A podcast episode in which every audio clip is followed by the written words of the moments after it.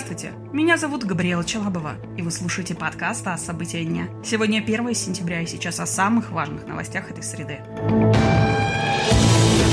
Крупнейшие интернет-компании России решили создать альянс по защите детей в цифровой среде. Соглашение подписали Mail.ru, лаборатория Касперского, Яндекс, Газпром Медиа, национальная медиагруппа Ростелеком, МТС, Мегафон и Вымпелком. Компании обязались удалять нежелательный контент и совершенствовать меры по защите несовершеннолетних сетей. IT-гиганты обязались обмениваться разработками в этой сфере. Агентство ТАСС также присоединилось к инициативе компании.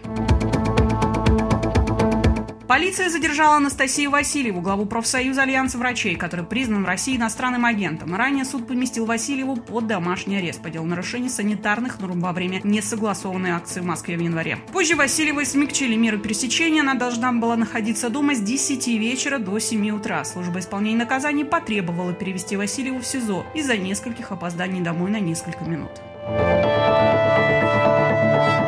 Российские спортсмены завоевали 15 медалей восьмой день Паралимпиады. Команда вышла на второе место в медальном зачете, обойдя Великобританию. На первом месте Китай. Сегодня золотые награды завоевали легкоатлеты Галина Липатникова, Муса Таймазов и Андрей Вдовин, пловцы Виктория Щулова, Мария Павлова и Андрей Калина, а также велогонщик Руслан Кузнецов.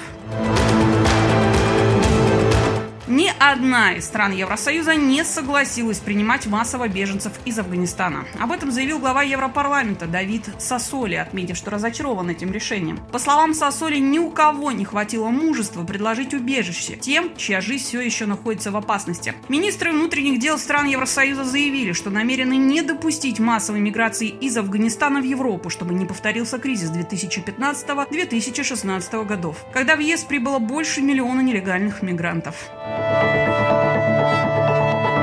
Собянин назвал Москву крупнейшим донором России. По словам столичного мэра, Москва перечисляет большую часть налогов в федеральный бюджет, и этих денег хватает, чтобы обеспечивать 7 регионов 60% трансфертов. Собянин также заявил, что в прошлом году москвичи отдали другим регионам 800 миллиардов рублей, оставив себе 890 миллиардов.